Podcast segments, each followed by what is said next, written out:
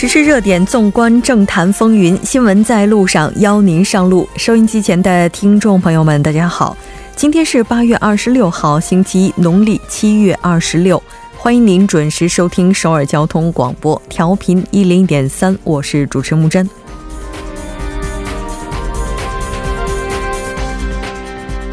今天，党政最后一次协商明年度预算案，推动五百一十三万亿韩元的预算编制，增加原材料、零部件等装备产业预算，并进一步增加在环境福祉等领域的投入。预计下月初将正式提交至国会。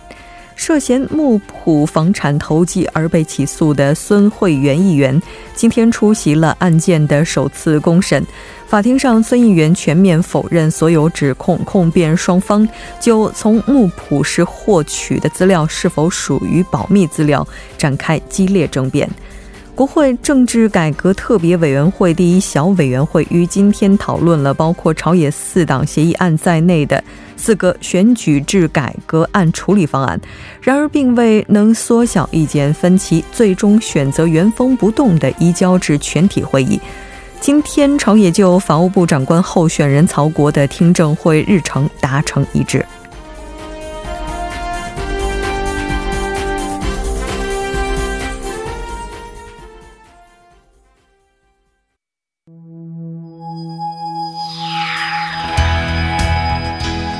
您正在收听的是 FM 一零一点三首尔交通广播新闻在路上。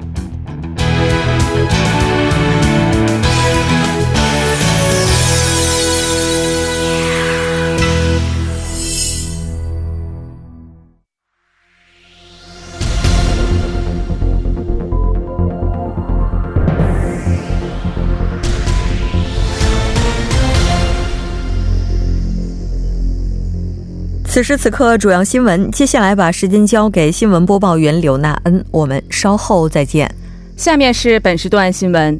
二十六号，韩国执政党共同民主党和政府开会讨论二零二零年预算编制工作，商定明年编制两万亿韩元以上的预算，用于加强材料、零部件和装备产业竞争力，以应对日本经济报复。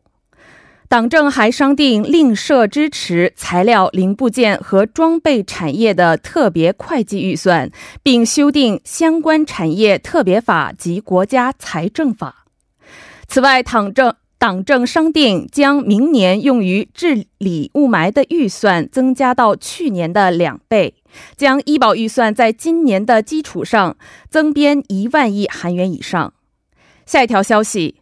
从二十五号开始的今年首次独岛防御演习，今天下午落下帷幕。据韩军消息，首日演习由海军主导，而次日的演习由海警主导，动用的军力有限。首日演习出动了海军海警舰船十多艘，空军主力战机 F 十五 K、黑鹰直升机。直努干直升机等陆海空军机十架。据悉，政府正在考虑今年第二次独岛防御演习的时间和规模。韩军每年举行两次独岛演习，以展现捍卫领土的决心。下一条消息，韩国产业通商资源部表示。第六次区域全面经济伙伴关系协定谈判，二十四号到二十五号在印度尼西亚雅加达举行。韩日以此为契机，举行了双边会谈。韩国产业通商资源部通商交涉市长吕汉久同日本外务审议官吉田康彦等四名日方代表参加了会议。吕汉久在会议中强调，日本限制对韩出口是没有明确依据的单方面措施，违背国际贸易规范和区域全面经济伙伴关系协定基本精神，给区域供应链带来严重打击。日本应立即撤销相关措施。同时，他还对日方坚持原有立场不变表示遗憾。下一条消息。今天，韩国国防部长官郑景斗在首尔出席首届世界安保学大会，并致辞时，谴责北韩近日接连发射近程导弹，表示这导致韩半岛军事紧张升级。他说，南北韩军事对立和紧张局势已经持续七十多年，难以在一两天内得到缓解。韩军将保持高度的军事戒备和强大的韩美协防力量，为政府外交提供支撑。以上就是本时段新闻。接下来马上为您带来我们今天这一时段的聚焦分析。在今天，民主党和政府呢举行了明年预算案的协商会，明年扩张预算案基本定调。接下来马上连线本台特邀记者秦明明进行详细的了解。齐记者你好。主播你好，那我们看到今天党政是就明年的预算按规模进行了协商，具体的情况我们请您来介绍一下。好的，那与今年的这个预算相比呢，有一有一大有这个很大程度的一个扩大。那副总理兼企划财政部部长洪南基呢，其实在之前的这个记者会上曾经表示过，明年的这个政府预算案编制工作呢，是呃预算总额呢约为五百一十三万亿韩元，比今年呢会呃增加了约百分之九。那今天呢，民主党和这个政府也是呃表示，为应对这个日本经济报复，那决定明年呢也是反映出两万亿韩元以上的一个预算。另外呢，还增还决定呢加大像雾霾治理，把这个预算呢大幅的提扩大到像去年的两倍水平。呃，而且还将像呃健康保险支援预算等等大幅的增加一万亿韩元以上。嗯，是的。如果具体到具体的产业的话，我们来看一下它的细分情况。好的，嗯，那像这个明年的这个预算案呢，呃，通过这个。洪南基总理的那个说明呢，可以了解到，呃，是特别是侧侧重于像提高经济活力，还有就是加速革新成长，强化韩国经济的那些包容性，巩固包容国家，提高与国民生活息息相关的那些国民利益和安全相关的项目。那现在呢，就是以国家均衡发展的项目为例呢，呃，从明年开始是将全面的推进，呃，将近全部是三十三个项目，呃，并且是安。排开了预算，那这些项目呢，主要是覆盖了，比如说对青年人的就业、居住、资产形成等方面，还有小工商业者的扶持，呃，像啊，还有保育预算方面，啊，还有健康保险。呃，农业补助以及像老年人工作岗位扶持等方面。那此外呢，党政还决定，为了培育原材料零部件装备产业，推进特别会计设置，还有原材料零部件装备产业特别法以及国家财政法等相关的法律的修订案。嗯，是的。在今年，应该说日本的对韩限贸措施也是给韩国经济带来了相当大的影响。在这部分的明年相关预算安排是怎样的呢？是的，这部分呢，在明年的预算安排当中也是有体现的。呃，那今天呢，就是党政就表示，首先就是为了应对现在最大的一个就是经济上的悬案，也就是日本的这个呃贸易报复，所以他们是决定呢，将原材料、零部件以及装备产业的自立化，还有就是提高竞争力的预算，大幅的增加到两万亿韩元以上。那党政也是为了及时的应对这个追加状况的一个呃可能出现的变化，所以才决定增加这个原材料啊、零部件啊，还有就是装备产业的相关预算的费用，嗯。啊，并且呢，他们还会设立呃原材料、零部件、装备产业培育特别会计以及支援系统性的这个产业培育。那民主党政策委员会呃议长赵正时呢，也是在非公开的会议之后呃表示，那今天呢，就是党政在国会举行了最终讨论这个二零二零年预算案的协商的时候，做出了上述的这样的决定。嗯，是的，没错。那我们也看到，在明年度的预算案部分，治霾方面的预算规模是增加至了二零一九年的两倍。那这个情况是怎样的呢？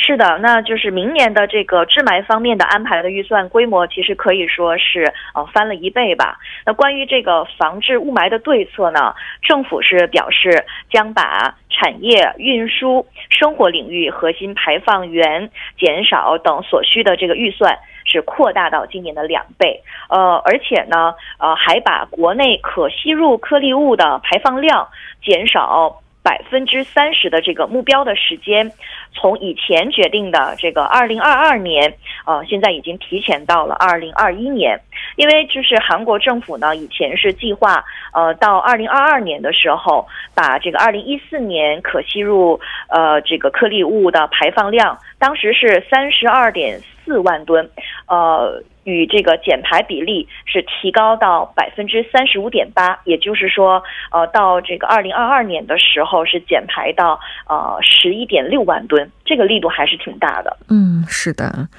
那所以，我们看到在预算方面也是有了非常集中的体现。另外，明年度的预算当中当中呢，政府对青年小工商业者以及老年人就业等等的相关支援幅度呢，我们看到也是加大了。这个预算安排又是怎样的呢？是的，现在呃，看明年的预算呢，是体现出了对青年人呐、小工商业者呀、呃老年人就业呀，还有就是社会弱势群体的支援都在加大。那对这个青年人呢，就是计划编制预算，将这个新婚夫妇还有青年层偏爱的，就是以逆市圈为中心的这个公共租赁租赁住宅，是扩大到两万九千户，并且是扩大青年追加雇佣奖金，还有一个就是青年明天彩券，呃，扣除支援项目。那为了就是稳定小工商业者经营呢，啊，还决定通过地区信用保证基金再担保出资，扩大特例保证，呃，这个是供应五万亿韩元，呃，延长信用保证基金、呃技术保证基金的担保期限也也是这个达到三万亿韩元的标准。此外呢，还有扩大。这个通过扩大地区爱心商品券，这个金额呢也是达到了两兆三千亿到三兆韩元的规模。还有就是全套商品券的这个发行规模，呃，也是为了扩充这个激活胡同商圈的一个预算。嗯，是的。此外，还有还有，在这个保育预算方面，像幼儿园的这个保育课程，也是将按现行标准全额支援国库，就是由国库来支援。那幼儿园的这个教师待遇改善，也是会呃将费用提高到三万韩元，达到三十六万韩元。嗯，然后像老年人的这个工作岗位呢，也是将反映出比今年扩大十三万个。这个工作岗位的预算，那政府的目标是在二零二二年提前一年，在二零一二一年实现八十万个工作岗位支援计划。嗯，是的。那我们看到今天是党政就明年度的预算案进行了最后一次的协商，接下来的话，这个预算案它会走怎样的流程呢？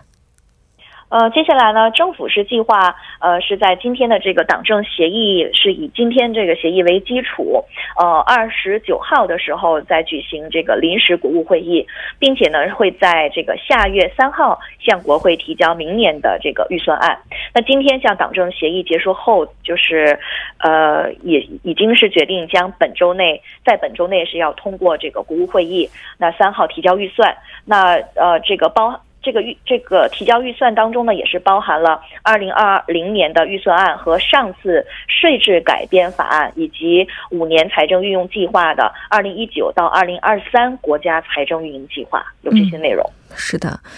那刚刚我们也提到了，为了应对日本的限贸措施，明年在预算案当中呢，将会增加两万亿韩元以上的预算规模，来加强原材料、零部件等等方面的竞争力提高。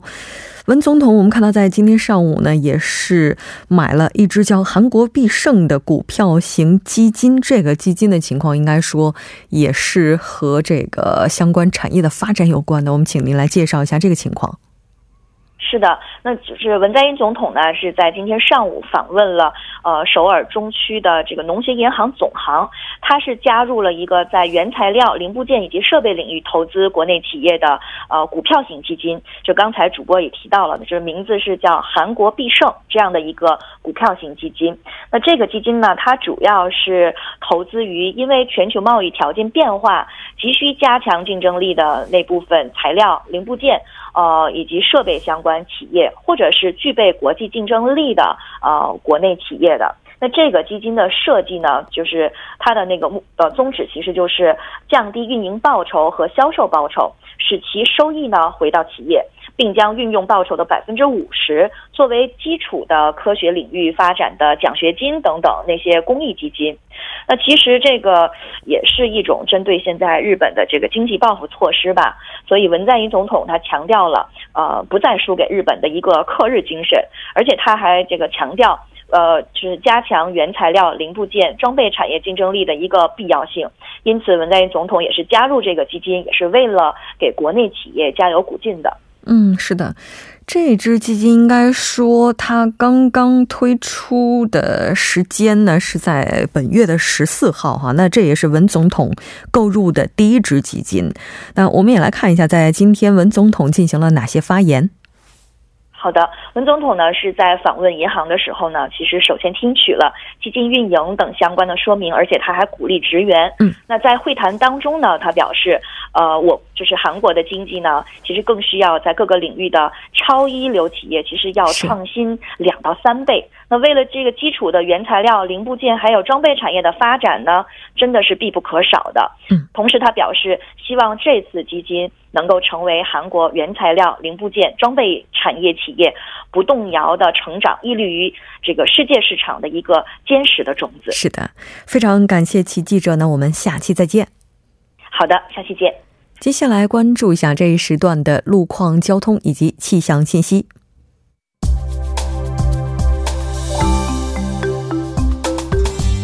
朋友们，晚上好！今天是星期一，这里是由连燕为大家带来最新的路况与天气信息。现在是晚间六点十八分，我们来关注一下目前路面上的情况。奥林匹克大陆机场方向奥林匹克大桥至蚕市铁桥路段三车道上发生了汽车追尾事故，目前工作人员正在积极的处理事故当中。受此影响，后续路段道路拥堵。江边北路嘉阳大桥至九里路段绕过永东大桥一车道上正在处理交通事故当中，后续路。段车辆行驶缓慢，请后方车主们小心驾驶。延州路 E 三栋迎春花公寓十字路口至万丽酒店路段一车道上正在进行道路维修的作业，请途经的车主们提前变道行驶。高德路上一栋至明一栋易买得十字路口的路段下行车道上也是正在进行道路施工的作业，请后方车主们谨慎驾驶。好的，了解一下明天的天气情况。明天受到西从西海南部地区向东移动的低气压的影响，全国大部分地区有雨水天气。首尔和京畿道江原道中青北部地区从凌晨开始有小雨天气，京畿北部和江原北部从下午开始有雷阵雨。下雨天出行时能见度低，路面湿滑，要小心驾驶，并且早间气温将会维持在二十度左右，白天气温维持在三十度左右，昼夜温差较大。请各位听众朋友们注意健康管理。今天傍晚到夜间晴，最低气温二十五度，最大相对湿度百分之七十。明天白天多云有小雨，最高气温三十度。好的，以上就是这一时段的路况与天气信息，祝您出行平安。我们稍后再见。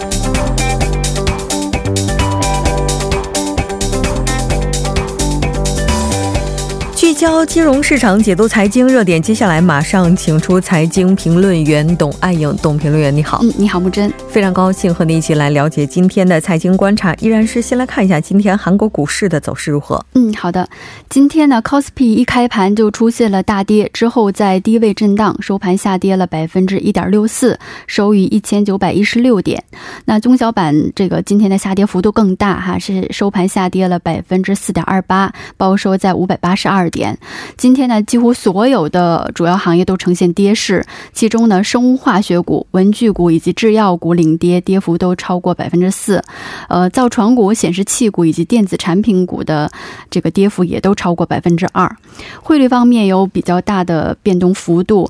韩元对美元汇率呢，今天报收在一千二百一十七点八韩元，上升了七点二韩元。嗯。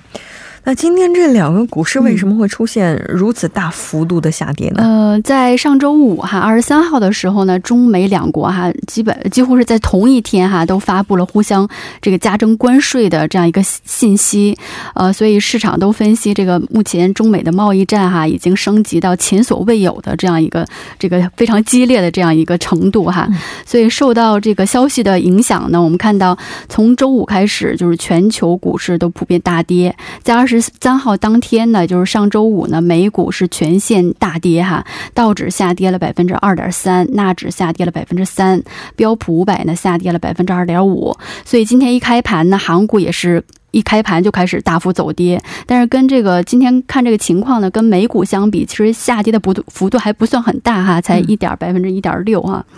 呃，那么今天在韩国股市呢，股市上呢还是外国投资者主抛哈，带动了今天盘面的下行。今天呢，这个。除了韩国这个股市以外，其他亚洲股市也都呈现普遍下跌的这样一个状现象哈。中国上海综指是下跌了百分之一点一七，然后日经二二五指数也是下跌幅度超过百分之二。嗯嗯，是的。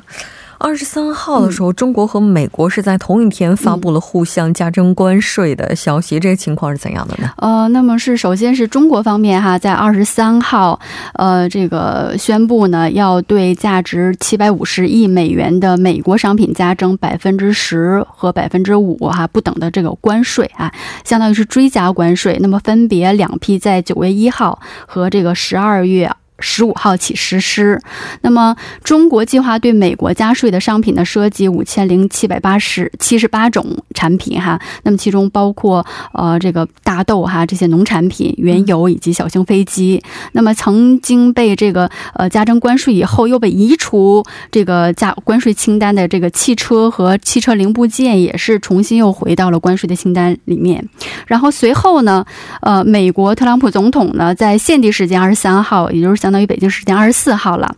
呃，这个。特朗普总统发布这个推特表示呢，这个九月一号将对价值三千亿美元的中国的进口商品加征呃百分之十五的关税，而不是他之前宣布的百分之十。另外呢，目前正在被征收的百分之二十五的关税呢，也就是两千五百亿中国商品，现在是呃在征收百分之二十五的关税。那么这一部分呢，呃，也将在十月一号升到百分之三十。啊，那么所以这一项政策就是如果实施的话呢，就是几乎就是所有的中国输输出到美国的这个出口产品都要被全部要被征税。嗯，同时呢，我们看到呃，无论是中国还是美国哈，都在为自己这个加征关税哈寻找理由和正当性。我看我们看到中国方面也是呃，二十三号在这个呃公告中写到哈，这个中方采取加征关税的措施呢是完全。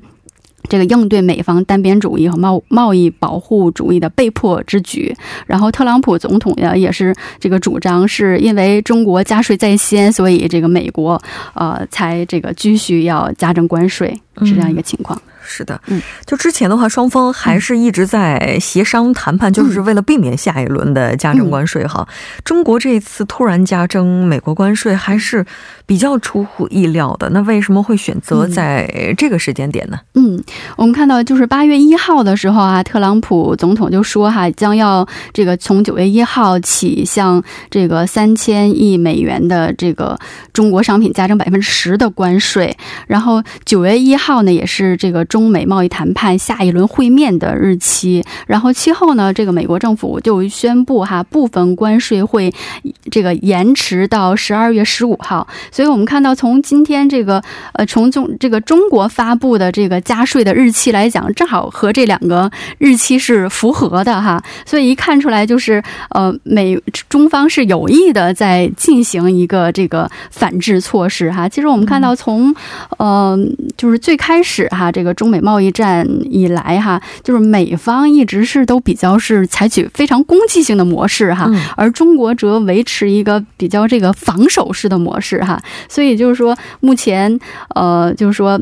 嗯，美国在美国的步步紧逼之下吧哈，就中方才真是迫不得已的才进行这种反制措施，而且这个目前也有人士分析哈，鉴于中美之间对对方输出的这个商商品总额是有这个相当这个悬殊的差异哈，因所以呢，这个中国是无法在这个征税的这个商品价值总量上无法和美国匹配哈，所以之后呢，还可能会以非关税的措施来进行这个反制美国。那么这种手段可能会包括这个对美商投资哈展开一些安全性的调查，或者增加这个海关检查等等。嗯，是的。那现在其实美国国内我们看到说，目前对特朗普他的这一对中国加征关税的举措批评和质疑声也是很大的。没错，因为特朗普在公布这一轮加税措施的时候呢，他的说辞很有意思哈。他说，美国这项举措会让美国财政部从中国获得数十亿。美元的这个收入，但是他说了这句话之后呢，美国人并不买账哈，因为这个他加税以后哈，实际上中国政府和企业并不直接为这个关税买单。那么关税呢是对这个进口商品征税，一般进口商呢都会这个通过哈把这个关税转嫁给客户，也就是说美国制造商和美国的消费者。所以呢，承担关税的实际上会是美国的企业，而企业又会把这个关税转嫁给消费者。所以最终成承担这个美国加税这项政策负担的，可能最终是美国的消费者。所以呢，这个特朗普刚一宣布这个征税征税的这个决定啊，美国零售商就开始这个出出来抨击哈，说这个对美国企业和消费者，就相当于对美国和企业消费者在再次的加税哈。所以他们也警告哈，这个这个特朗普这项政策可能会威胁到美国的就业，并增加美国家庭的成本。是的，没错，特别是马上要。到圣诞季了，是吧？我们看到今天国际信用评级机构穆迪呢，是对日韩贸易纠纷的向韩国提出了警告。没错，是日前他是出版了《世界宏观经济展望报告书》，然后在这个报告书当中呢，将今年哈韩国 GDP 增长预期值呢，从呃三月份他提出是百分之二二点一的预测，目前是下这个下调到这个百分之二点零，就下调了零点一个百分点，然后将明年的 GDP 增长预测。是从百分之二点二下调到百分之一，所以穆迪目前解释说，就是目前的韩日之间的纠纷哈，会进一步这个这个削弱哈，这个韩国短期的增长预期哈。实际上跟日本相比，对韩国经济的这个影响会更大。是的，那非常感谢董评论员，我们下期再见。嗯，再见。半点过后马上回来。